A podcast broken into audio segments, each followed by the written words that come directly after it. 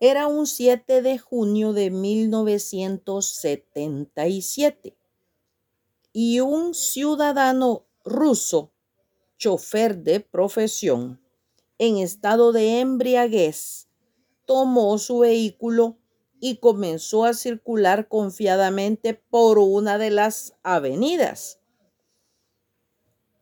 Cinturón de bulevares que rodea la capital. Al parecer, todo marchaba bien. El chofer sabía manejar muy bien su automóvil, pero no se podía manejar a sí mismo.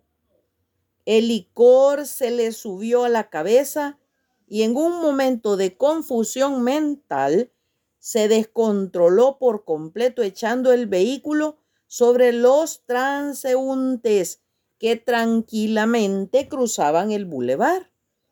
Aquel accidente fatal produjo ocho muertos y siete heridos graves que tuvieron que ser llevados de emergencia al hospital.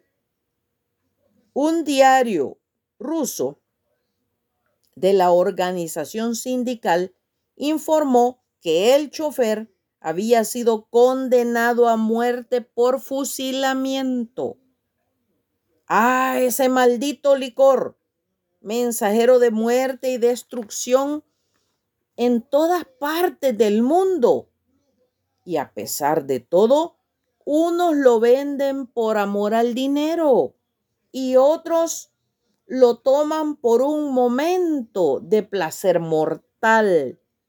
No solamente mata físicamente, sino también espiritualmente. Ojo, bendiciones.